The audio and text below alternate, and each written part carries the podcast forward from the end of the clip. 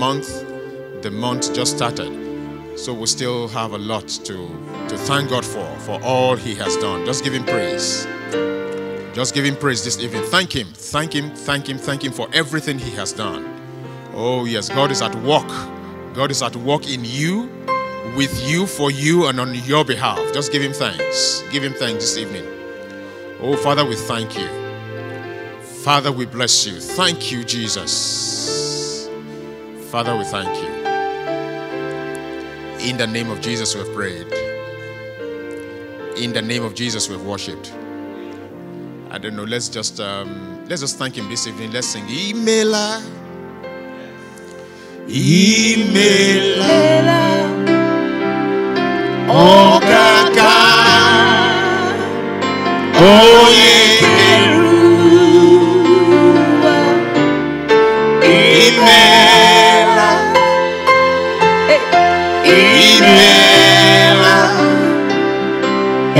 C'est moi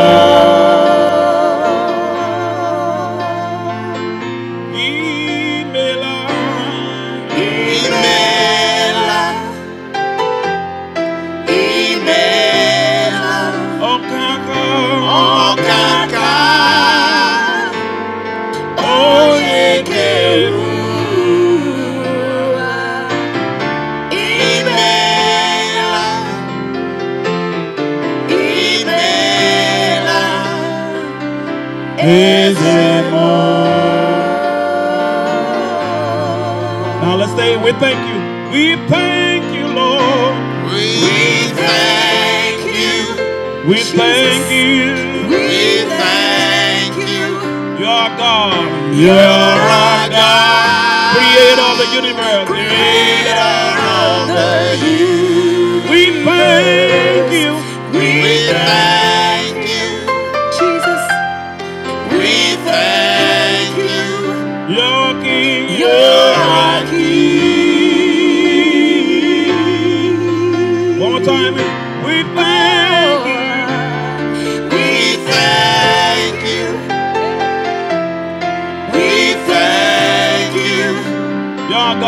You're our God. Creator.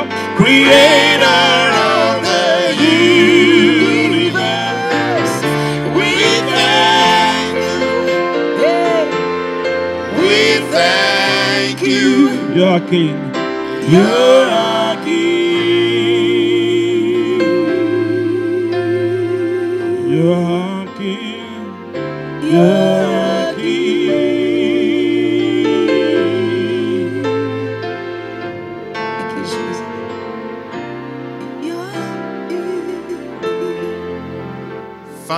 you this evening. And this is a fruit of our lips that you are a God, you are the creator of the universe. We just bless you and we give you praise. Thank you, O God. In the name of Jesus, we prayed. In the name of Jesus, we prayed. All right, just say hello to one or two people and uh, we'll just take our seat. We'll continue. Just say hello to one or two people and we will be fine. God bless you.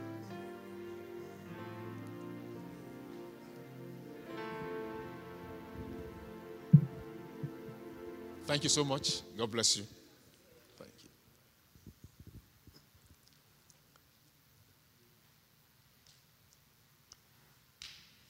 All right.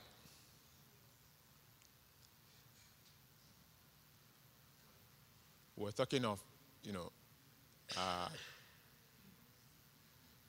why sometimes it is difficult for us to understand or to accept and believe, us to believe and then accept what God has said concerning us. And we have said that sometimes it is easier for you to believe that Jesus is Lord, like we look at the disciples in John chapter 8. It was very easy for them to believe that Jesus is Lord. With all the hard things he said, he said so many hard things in chapter 6, chapter 7. Those things were so hard that some people left. Some people just, you know, they left him. They said, This is too hard. How can we take this? How can we accept this? How do we accept where we are? I mean, what you're saying. And they left. But these guys remained, and the Bible says they believed. They remained because they were believers. They believed in him. All right? And, um, but when he began to challenge what, you know, some of the things that had been entrenched in them, Now you see, he was talking about general things that really didn't concern them. You know, things like, oh, you eat my flesh, you eat this and all of that. And that was not a norm that was that was entrenched in them. All right?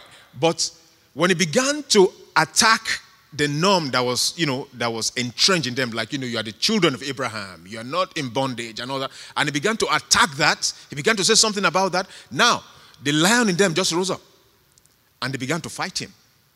And they began to fight him. Why? Because sometimes, you know, you believe what is not true. And from their confession of what they said, what they said about Abraham was not even true, or what they said about their covenant or how it has been manifested was not even true. On the face value, you don't even need to go deep. You just know immediately because they said, you know, where Abraham said, we have never been in bondage. And right there, they were under the bondage of the Romans.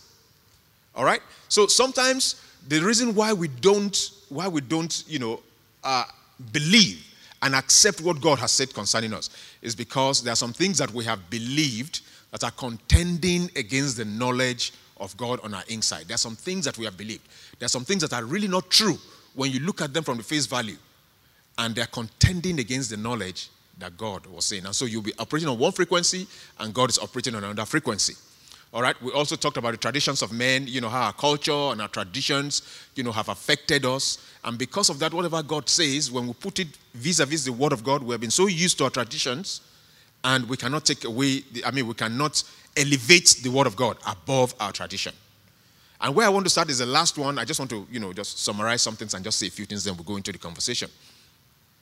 And the last one is, you know, the ways of men. And we use Isaac as an example of, you know, how the ways of men, the ways things have been done, begins to affect you, begins to uh, stop you from believing what God has said. And um, we saw Isaac, from what we said, we saw Isaac. Uh, if you compare him with Abraham before him and Jacob after him, you will discover that you know, he, he fell short a little bit. And why? Because Isaac was just a guy who, who just did what he saw or who just did things because that was the way they were done. And I was telling you, you know, his father's well was the same well he went to dig. He did not even look for, he did not even ask God. God told him, verse 26, chapter 26 from verse 1. God told him, say, don't go to Egypt because he was intending to go to Egypt. Why? Because his father went to Egypt when there was famine in the land. His father was going to Egypt and God knew he was headed to Egypt and God told him, no, don't go. Wait in the place where I will tell you. I will show you a land where you prosper. Isaac did not even wait. Isaac just settled where he was. Why?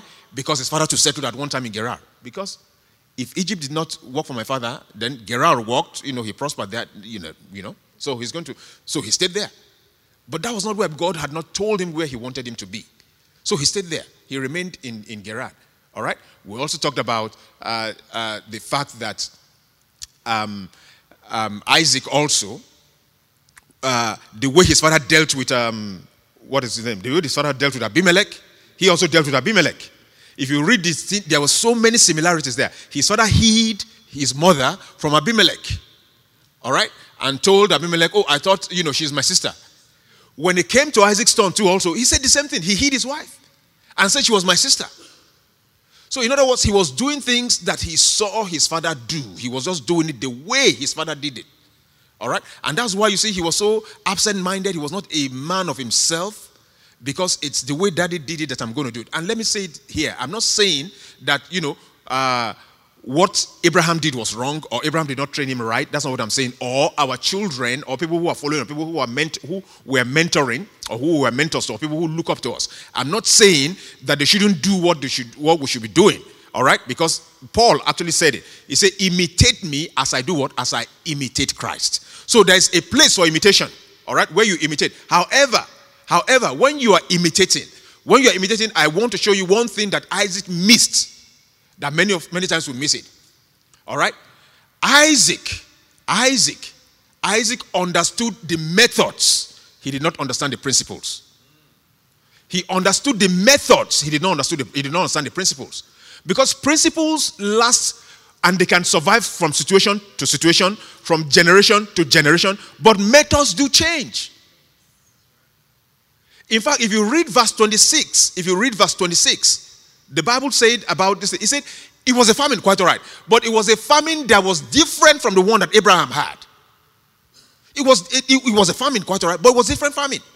In other words, the approach, the principle should be, should be the same, but the approach should be different. But Isaac elevated what? The methods, the approach. He elevated it above the principle. And that was the same thing that Jesus Christ said. You know, in the world, you talk about methods and, you know, uh, methods and principles. But in the scriptures, Jesus told us, He said, the letter killeth, but the what? The spirit does what? Gives life. In other words, what we are supposed to learn, what we are supposed to transfer, what we are supposed to teach people is what? Is the spirit and not the letter. But a lot of times we give people the letter and we don't give them the spirit. And so when they go, they don't go in the spirit of what we're talking about. They don't go in the spirit of the word of God. They don't do things in the spirit of the word of God. They do it in the letter of the word of God. And guess what? You begin to run into trouble, you begin to run into, into problems. And quickly, let me just say it here that for many of us, especially those of us you know, who, are, who have young children, those of us who are mentoring people, you know, you have people you are mentoring. By the way, I believe that every adult Christian, if you're a Christian and you're an adult, that's my personal belief. I believe you should have people in your life that you are mentoring, people in your life that you are putting, pouring into. There should be people in your life outside your immediate distance that you are pouring into. Because, you know, we're talking about people knowing uh, what God has said about them, what God has called them to do. And the best time for people to know it is when they're young. In psychology, we call it uh, uh, conditioning, right? You condition people, you condition uh, situations. You, I mean, you, I mean, you condition your your animals, you condition your uh, people to do certain things in the same in, in certain ways. All right. So what I'm saying is, we need. When is it the best for people to start realizing what God has said about them? When they are children. When they are young.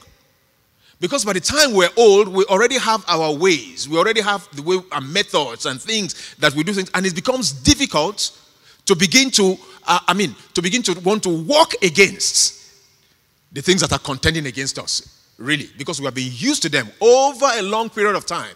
We have been used to them. We have been used to doing things this way. We have seen people who did it this way. And sometimes we even did it this way, it worked. And then we think we can transfer it again and do it the same way. But sometimes it's not the method, it's just the principle. It's not the letter, it is the spirit that matters most.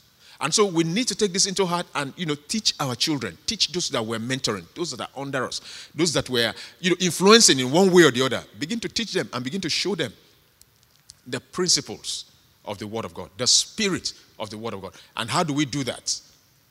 How do we do that? How do we how do we make people learn the spirit and not the the I mean the word? You know, I'm all for you know morning early morning prayer. That's good. That has its place. It's good because if people don't understand the word, because uh, if people don't understand or know the word, it's difficult for them to be able to accept what God is saying concerning them. So, what am I saying? In addition to us, you know, doing family Bible time, family Bible studies, and and all of that, and teaching our children the Word of God and telling them to memorize the Word of God, all those things are great. All those things are good. But I guarantee you that is not enough for them to be able to understand the principle of the Word of God. That's why, in many ways and in many situations, and sometimes it's just the letter of the Word of God that they carry all over the place. And when the challenges of life and when the vicissitudes of life come against them, you know, they are beginning to, you know, they, they begin to fall apart. Everything just falls apart. I have seen many, many, many young children, many young men. In fact, one, one, one was speaking to me some time ago, and he was like, I don't even know if I believe. He couldn't talk to his dad. His dad is my friend.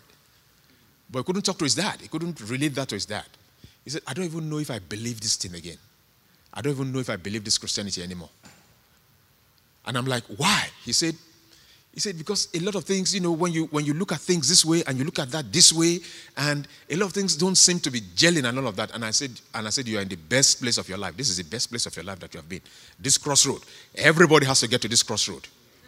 And you make a decision. Everybody has to get to this road. And you should you should just thank God that you got this to this crossroad early in your life. All right? And then I started telling him of how, you know, for the most part, what you believe is what your dad has told you.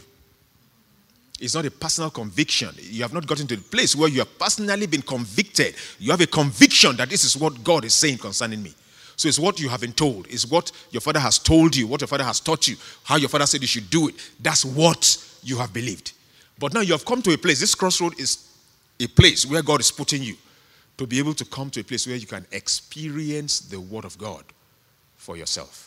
You can experience the Word of God for yourself. And what am I saying in essence? What am I saying? I'm saying that we should get to a point where we go beyond just these early morning prayer meetings, I mean, family meetings and family get togethers and all of that, and go to a place where we use every situation to present the Word of God to people.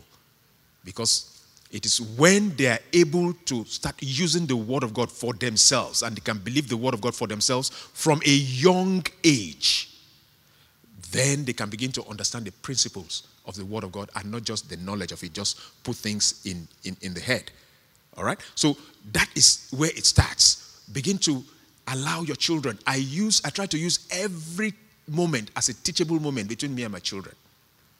There's some scriptures that I will have told them, I've quoted for them and all of that. And then when it comes to a real life situation, I say, Really? Does it work like that? And I'm, Yeah, that's how it works. That's how it works. I remember one of them was not doing very well academically, I mean, in, in a particular uh, uh, subject, and we are just talking and this thing, and he was talking about how, you know, he prayed, he believed God, and all those kind of things for uh, this thing, and this thing is getting difficult, and, and, and all of that. And I, and I just quoted the scripture that we have used many times. And I'm, I'm like, you know, uh, the Bible says, you know, everything should be uh, precept upon precept, line upon line, here a little, there a little. All right? And when we talked about that, he said, So you can use the scripture for this thing? I said, Yes, you can use it. It's a principle, right? You can use it. That means what I was trying to what I was trying to bring out to him is that he always waits for you know time to go by before he does whatever he needs to do. He's, he's, a, he's a procrastinator. You know, he procrastinates. He waits until the end of the time before he gets things done. But I was telling him, you have to start doing things little by little. You know, pick it here, do it here, do it here, do it here, little there, little here, and all of that. And when you mix it, it becomes big because big things starts from small. The big things of life are a combination of little, little, small, small things. And when you bring them together, they become big. So what I'm saying is this is that we have to use every teachable moment to introduce the word of God to our children. Not just tell them, it's not enough to tell them. It's not enough to bring them to prayer and pray about it. It's not enough to make them memorize it. But the thing is to make them do it. All right? And and we see it um, we see it in scripture and we see it in natural life where um, if, if you look at um, if you look at the way it's done okay, I, I love soccer, so I can say a little bit about it. And the biggest problem that African soccers have is that they don't train all these kids from the, from the ground. All right? They don't train them from they don't train them from when they are young. They leave them to their own devices when they are young. So these children just do anything and all of that. And so the guys are talented, but they're not technical. In other words, they have the letter of the thing, but they are not very, they are not, you know, they are not very the principle of how the things work, they don't know.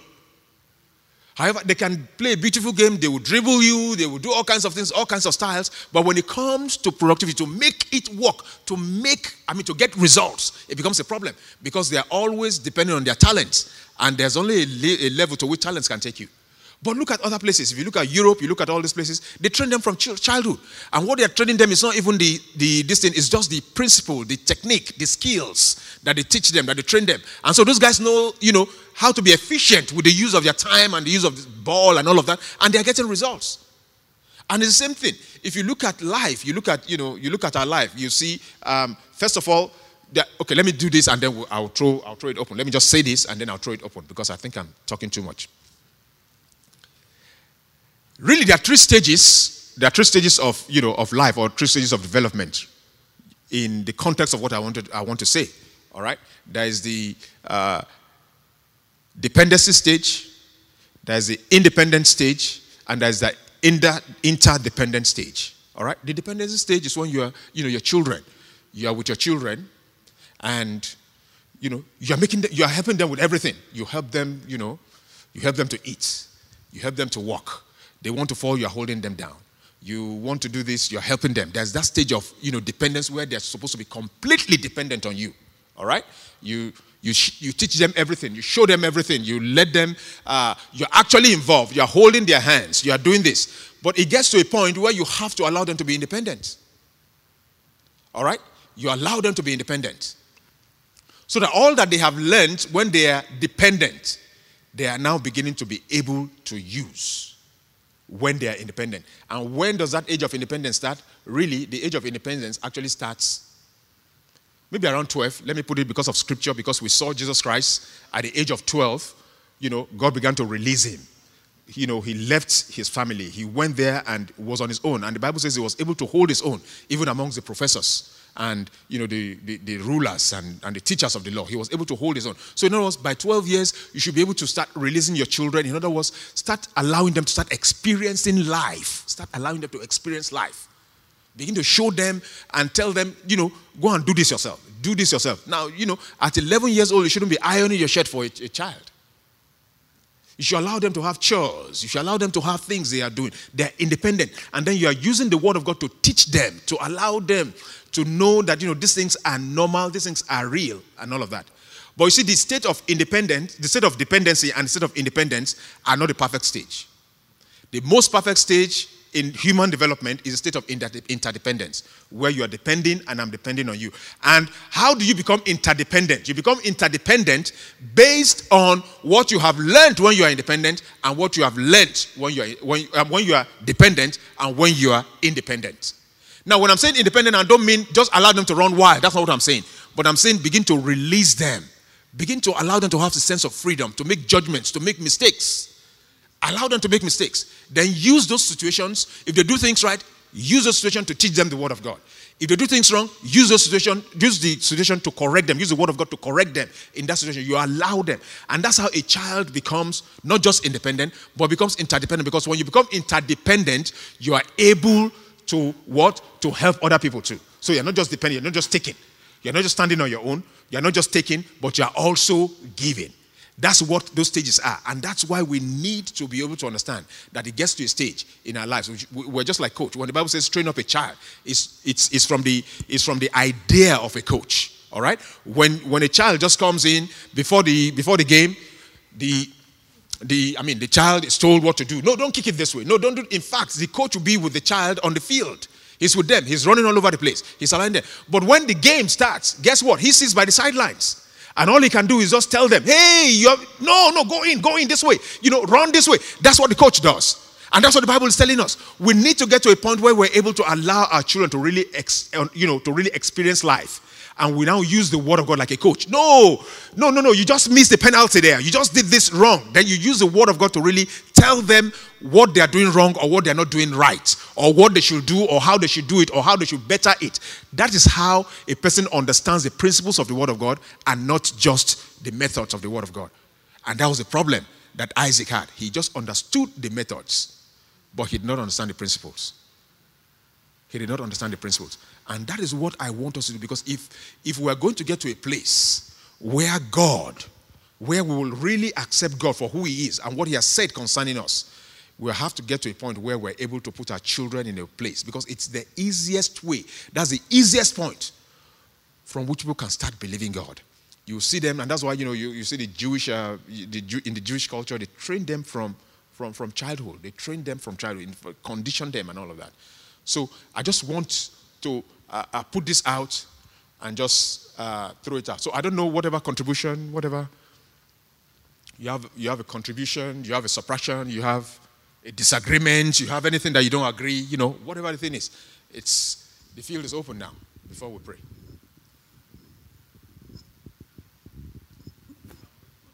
Oh, Anybody?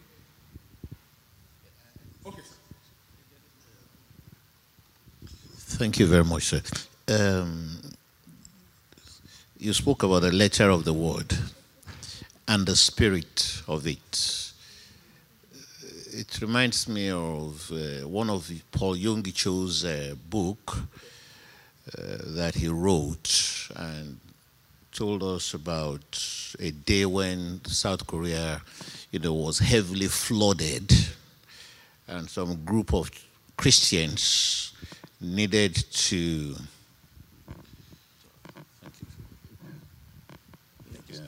so a group of Christians needed to get across the river and it was high tide that day. So they believed God to cross them over to the other side.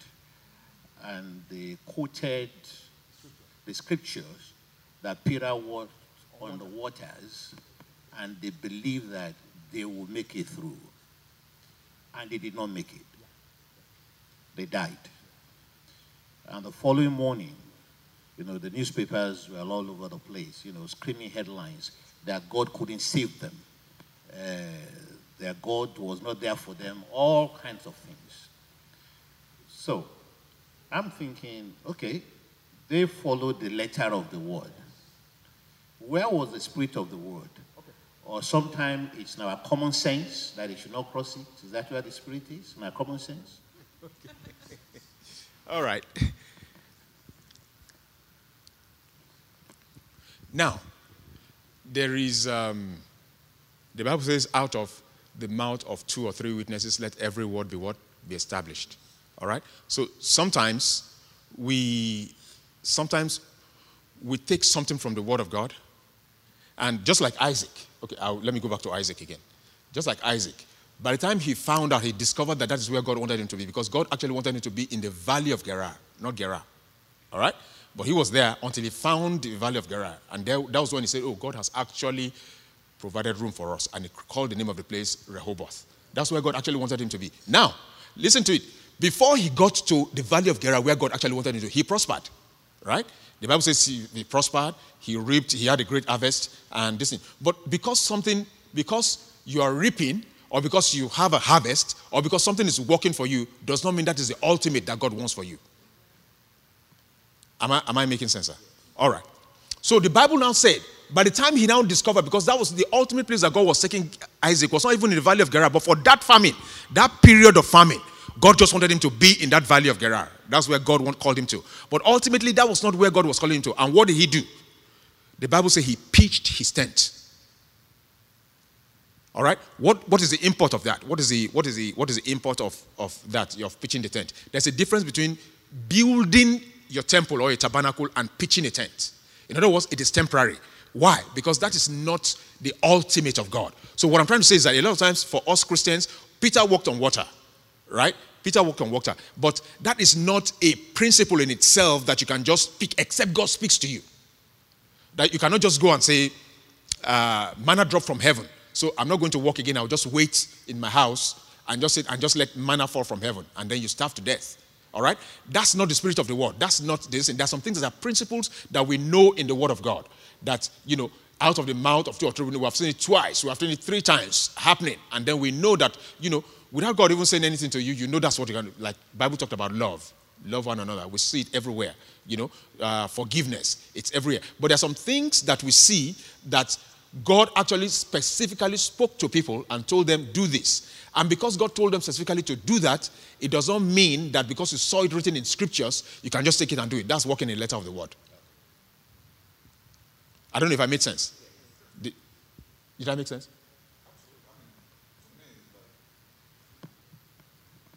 I would say it's more common sense, right? Because common sense has to come into play. You cannot just wake up and say that, okay, I believe in God, so somebody has a gun up to my face, and the person's going to shoot, I'm not going to die. You are going to die because that's just what happens. Just because you believe in God and God wants to protect you doesn't mean that, oh, if you go and stand right there on the road right now, you see all those cars coming, they just all of them go to avoid you. No. One might avoid you, the second one is going to hit you. So that's just how it is because life has certain things that I don't think that God has to be the one who intervenes in every single one of those actions. Your personal action has to have those consequences. So if you do something that you know for sure that, hey, this is something that might lead me to death, you might actually just die. It doesn't mean that God doesn't exist. It doesn't mean that He doesn't love you any, any, any less. So. Let me, let me give you an example. I have a friend. This happened to me personally. Not happened to me, but it happened to my friend. My friend that I know personally. It's not, this is not uh, somebody told me. This is not a story. It's my friend, my very good friend. We grew up together. All right? The guy was a pastor. And um, they did, they had a Thanksgiving in his church. And he, fairly big church. I mean, the church had grown and God had blessed him and all that. And they had a Thanksgiving, the year end Thanksgiving service. And, and that year end Thanksgiving service, you know, they made, they made, they made, I mean, there was, the offering was really good. But what they were doing, because of where they were, they could not take, they don't take the offerings to the, um, they don't take the offerings to church, I mean, to the bank. They don't take their offerings or their collections to the bank until the following day, you know, the following day, Sunday. And So they had it in the house. So because of insider information and all of that, God will just deliver us from some, you know, some, some people that, you know, claim to be godly people and, and they are not. Yeah. So insider information, they got this insider information and so they now knew that there was money there. So the armed, robbers came and went to his house to go and attack him. Because they normally leave the money in the house, of, in the pastor's house, and early in the morning they go and deposit it in the bank. So they went there. So the armed robbers went there and attacked him. All right? So when the armed robbers got there, this, true story. This one, I know it. I can give you the guy's name. You can go on. In fact, there was a time it was all over the all over the place on the internet. Now, the guy, when the armed robbers came there, they shot him. But when they shot him, the gun jammed. The bullets just jammed. They weren't working. They tried and tried and tried to get the, the, uh, the, the gun to work. It wouldn't work. So the armed robbers were kind of scared. All right? But because they were so confident of themselves, they, they didn't cover up because they thought they were just going to kill the guy and just go away. So they didn't cover up and they were scared and they, they now ran away. So they left. And but before they left, one of them now said, These guys have seen us, they have known us, I mean, they, they have seen us. So we have to do something. If we don't do something, I mean, we're going to go in for it. All right? So they ran away. Now, my friend's wife was telling us now, because my friend eventually died. All right? His wife was telling us that she was telling him, you know, let's run. God has already delivered us. God has given us a way of escape. Let's go. Let's move. The guy refused. The guy said the God that delivered him from the bullets is also going to deliver him from, you know, whatever other thing. And he stayed. Because she heard the guy saying they were coming back. So she said, let's escape. Let's run. Let's go away. So the guy said no. He was going to stay. But by the time they came back, they did not come back now with guns. They came back with pistons and woods and metals and all that, and they beat him to death there. They beat him to death.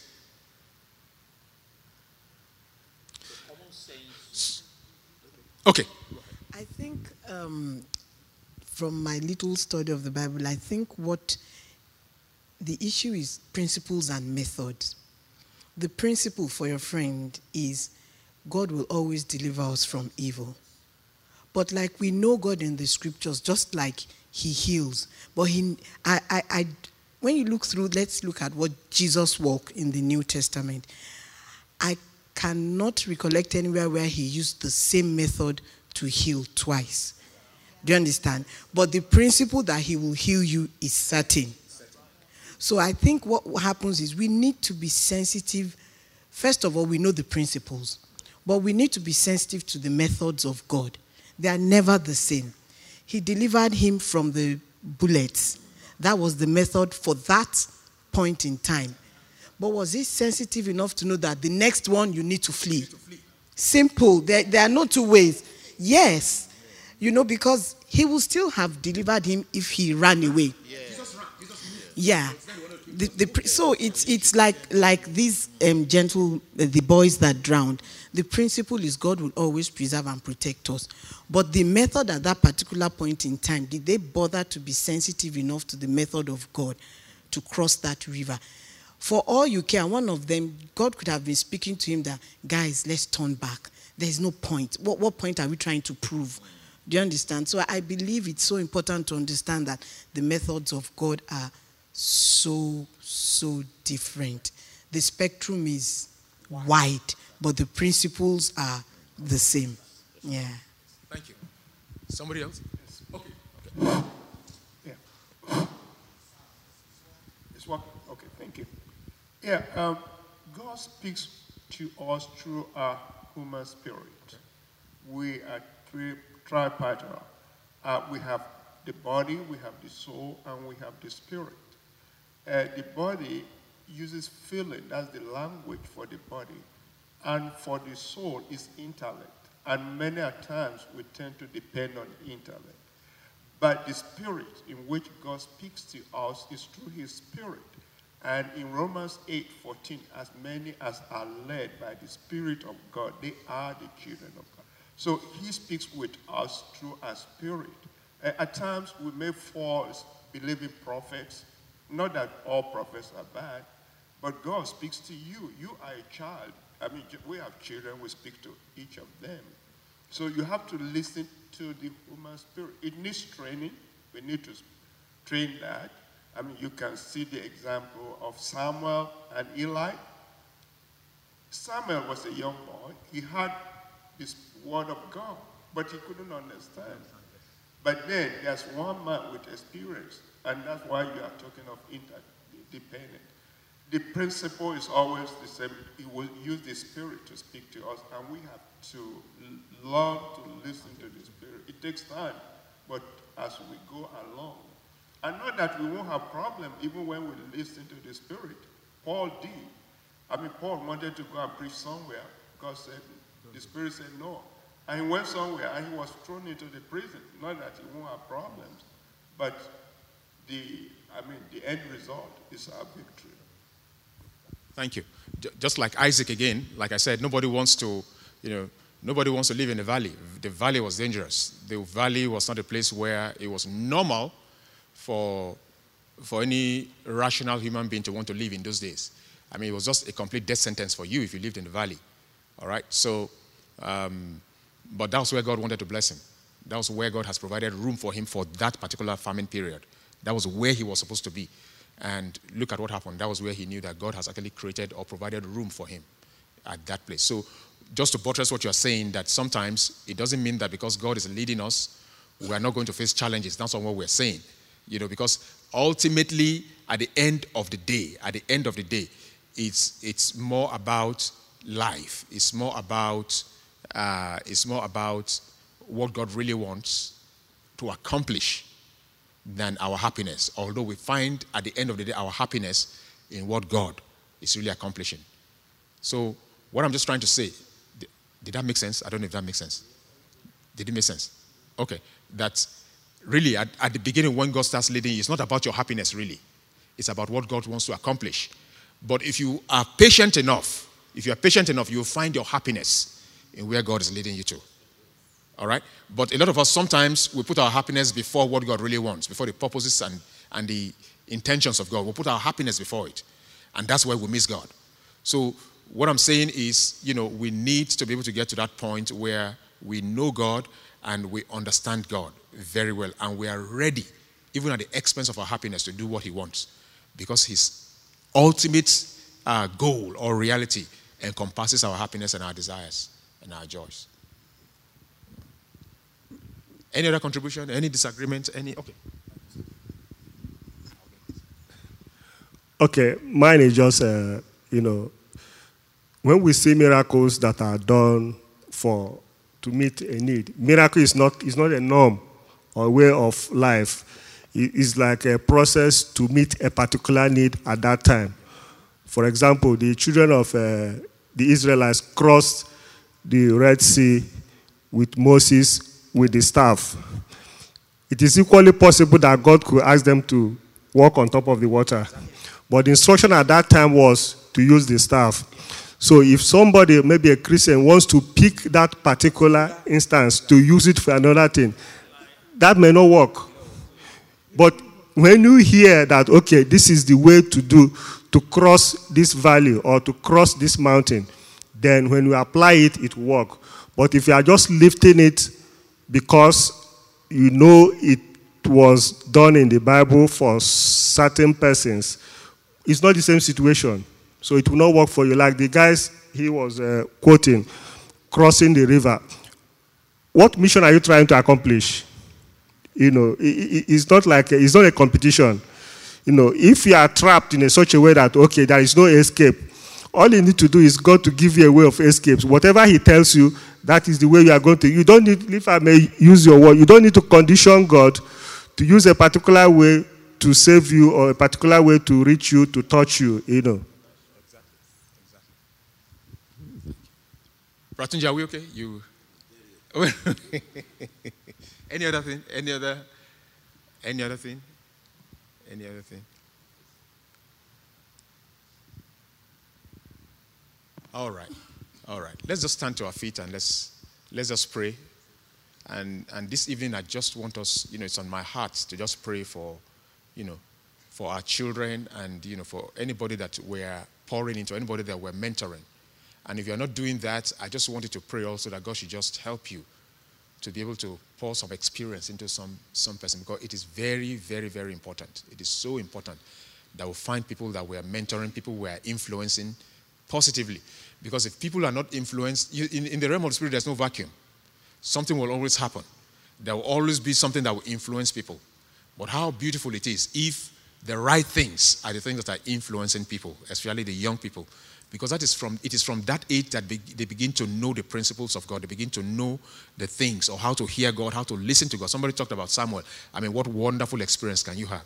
When, you know, at that age, you know, he was began, they began to teach him. His mentor began to teach him how to listen to God, how to hear God. Next time when you hear this, this is what happens. This is what you say. This is how you say it. All right? So I just need us to just begin to, you know, to pray because the people you pour into, the story of that Samuel, the people, the people that are poured into are the people that, are, that bring things out. Uh, Eli was not able to train his own children. His children went, his children went uh. But it was somebody else's child that was pouring into that became something. Somebody else's child. The person had no relationship with him. So, because Samuel also, in that sense, was look, looking at the ways and not the principle. All right? So, Samuel understood how to follow God, but he did not know how to train his children. Because why? Eli, that was before him, knew how to listen to God and transferred that to him. But Eli did not know how to train his children, he transferred that to him. All right? And guess what? Samuel to transfer it to David. All right? Because Samuel was David's mentor. And David had a chaotic family life. His family life was terrible. Why? Because of what his mentor, what he saw his mentor do. So nobody trained him. All right? David, too, if you look at his own family, too, you look at it downwards. Solomon, we saw Solomon was just a, a, a, a this thing. Thank God for Solomon. Whatever Solomon achieved was part of what he achieved was because of his mother. So it's so important that, you know, what we pour into people, we have to be careful what we pour into people, and what we pour into people is, what, is how they turn out. And I just want us this evening to just begin to tell God to just help us to be able to turn, to pour into people the right things and do it the right way and just and just work things out. Just just pray for your children, pray for the people that are young, pray for our young people, pray for our children. Pray and just, you know, uh, just just commit yourselves to God that God as you help me, I'll be able to help these people to be able to train, to come to a point where they're experiencing your word, they understand your word. They're not just working with their intellects alone, but they are working with the spirit of the word. They know the principles of the word of God. They wait for God to tell them the methods that He wants to use. Not just uh, ape anything that we, we do, not just ape anything that they see us do. So I just want you to just begin to th- begin to bless God and just thank God. Open your heart. Tell God this evening, God, I open my heart to receive wisdom, to receive wisdom, to receive life, to be able to transfer, to be able to transfer to my children, to the people that are under me, the people I have influence or authority over.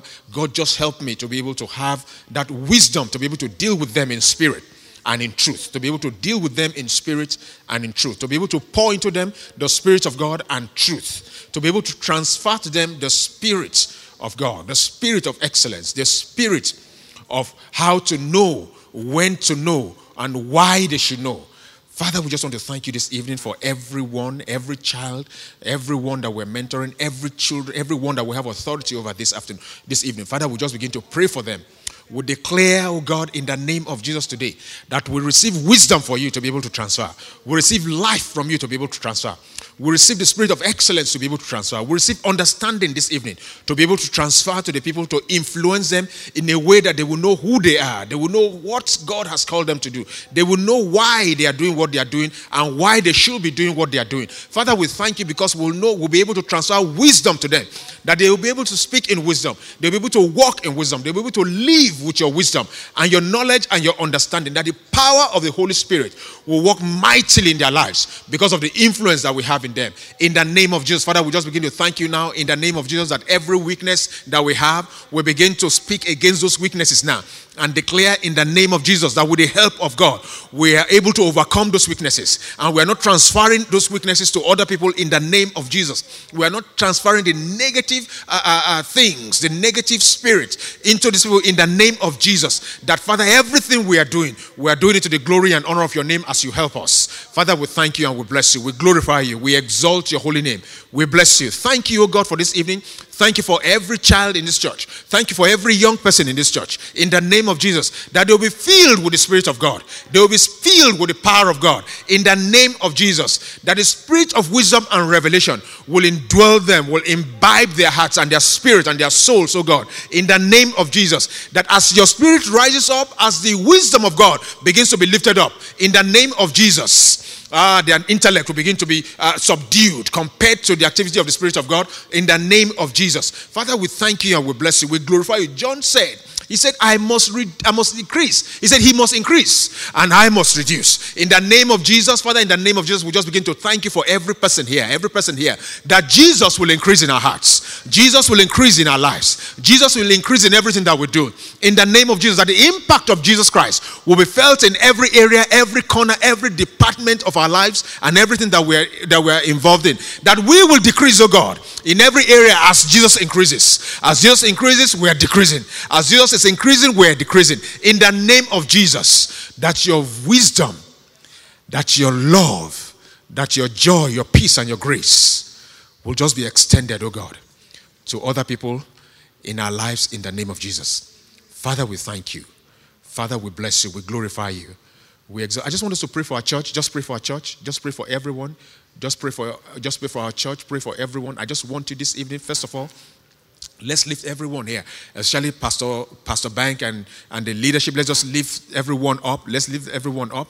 That in the name of Jesus, because we know that as a leader, you know, he has a lot of influence. He has a lot of influence and authority over a lot of us. That God will continue to imbibe him with the spirit of wisdom and knowledge and revelation. That he will he will direct us positively. He will influence us positively, so that we will know what we what we ought to do. We will know, like Israel knew what they ought to do, that we will know that He will explain the Word of God with power and with simplicity to us, that we'll be able to walk in the spirit of the Word of God every time and in every situation, that the power of the Word of God will fill this place. As it flows from this altar, the power of the Word of God that changes, that transforms, that translates to life will begin to be made manifest in every one of us life, oh God, in the name of Jesus. That the Word of God will find expression in our lives. That the principle of the Word of God will be what we are learning, we are receiving, we're imbibing, and working with these principles. In the name of Jesus, we pray for this congregation. We pray for our leadership. We pray, especially Pastor Bank. We lift him up before you this evening, oh God. In the name of Jesus, that he'll be able to lift us by your word. He will be able to direct us with your word. That he'll be able to point us to you with your word and by your word. In the name of Jesus, we have prayed. Secondly, I just want us to pray for every one person here, every one of us, that our ears and our hearts will be open to receive the engrafted word of God. In other words, the word of God that is able to change us, that is able to transform us. That is what our hearts will be open to. This evening, I just want you to pray that the spirit of humility will prevail here so that every one of us will be able to receive the engrafted word of God, the word of God that is able to save us, to direct us, to lead us in the way that we should go. You know, the Bible tells us, He said, after for, for a long time, you you'll be going by yourself. You go anywhere you want to go. But it gets to a place where you become matured, you say, and you listen to a voice that's telling you, this is the way. Here is the way. Go. So this is what we want. This is where we want to be with the things of God. So, Father, in the name of Jesus, we just pray for every member of this congregation, every person in this congregation. We present them before you, O God, in the name of Jesus, that this assembly becomes a place of humility where the Word of God will find expression in our hearts. That when we see the Word of God, every thought, everything that is exalting itself against the knowledge of the Almighty God begins to crumble, begins to find their ways, begins to give way for the Word of God to find expression in us. Father, we thank you and we bless you. We glorify you. We exalt you. Thank you for this church. We are growing in wisdom. We are growing in knowledge. We are growing in understanding. We are growing in the power of the Holy Spirit. We are growing in joy. The fruit of the Spirit is a normality in our congregation in the name of Jesus that we speak to one another with grace. We edify one another by the word of God. Father, we thank you, O God, that everyone is growing, that iron is sharpening iron, O God. In the name of Jesus, we are brightening the countenance of ourselves, O God. In the name of Jesus, we are speaking the word of life to one another another. We're encouraging one another. We're bearing one another's burden, oh God. And we are walking in the fullness of the power of God. Because you said in your word that one shall chase a thousand and two shall chase ten thousand. Thank you for the multiplier effect of your word in our lives. That when we come together, the word becomes explosive in our hearts and in our lives and in our ways and the things that we do. Father, we thank you, oh God. We bless you. We thank you. We glorify you. We exalt you. Thank you, O God, for this congregation, this church, O God, is also an influencer. We're influencing people, O God, with your word. We're a church that is influencing people. We're an assembly, O God, that because your word is thriving, we're influencing the world around us, O God. And we're pointing them to the direction of the knowledge of the Son of God. Father, we thank you. We bless you. We glorify you. In the name of Jesus. In the name of Jesus. Father, this evening we just thank you. We bless you. We glorify you for your word. We thank you for everything that you are doing in our lives. Thank you, O God, because our hearts are open we are open to receive the engrafted word of God. We thank you, God, because you are also helping us to be influencers, both individually and corporately, O God, in the name of Jesus. That we are people who are investing in people. We are pouring into people that which you have given to us, O God. Father, we just want to thank you, O God, for every member of this congregation. In the name of Jesus, this evening, we begin to bring them before you now in the name of Jesus, declaring, O God, that you meet everyone at their point of need. That no matter what the need is, is it spiritual, is it natural, is it physical, you will meet every everyone at their point of need, oh God, in the name of Jesus. Because your word declares that you are the multi breasted one, oh God. You are the El Shaddai. In other words, every problem has a solution with you. Therefore, in the name of Jesus, we begin to ask you, oh God, that you begin, oh God, to meet everyone at their point of need, oh God. In the name of Jesus that in our midst there will be no need, that in our midst there will be no lack. In the name of Jesus, Father, we thank you and we bless you. We glorify you. Exalt, you are exalted, O God. You are lifted up, O God. You are the king of our lives. You are the king of this assembly. You are the king of our homes. We thank you and we bless you. We glorify you and exalt you. In the name of Jesus, we have prayed. In the name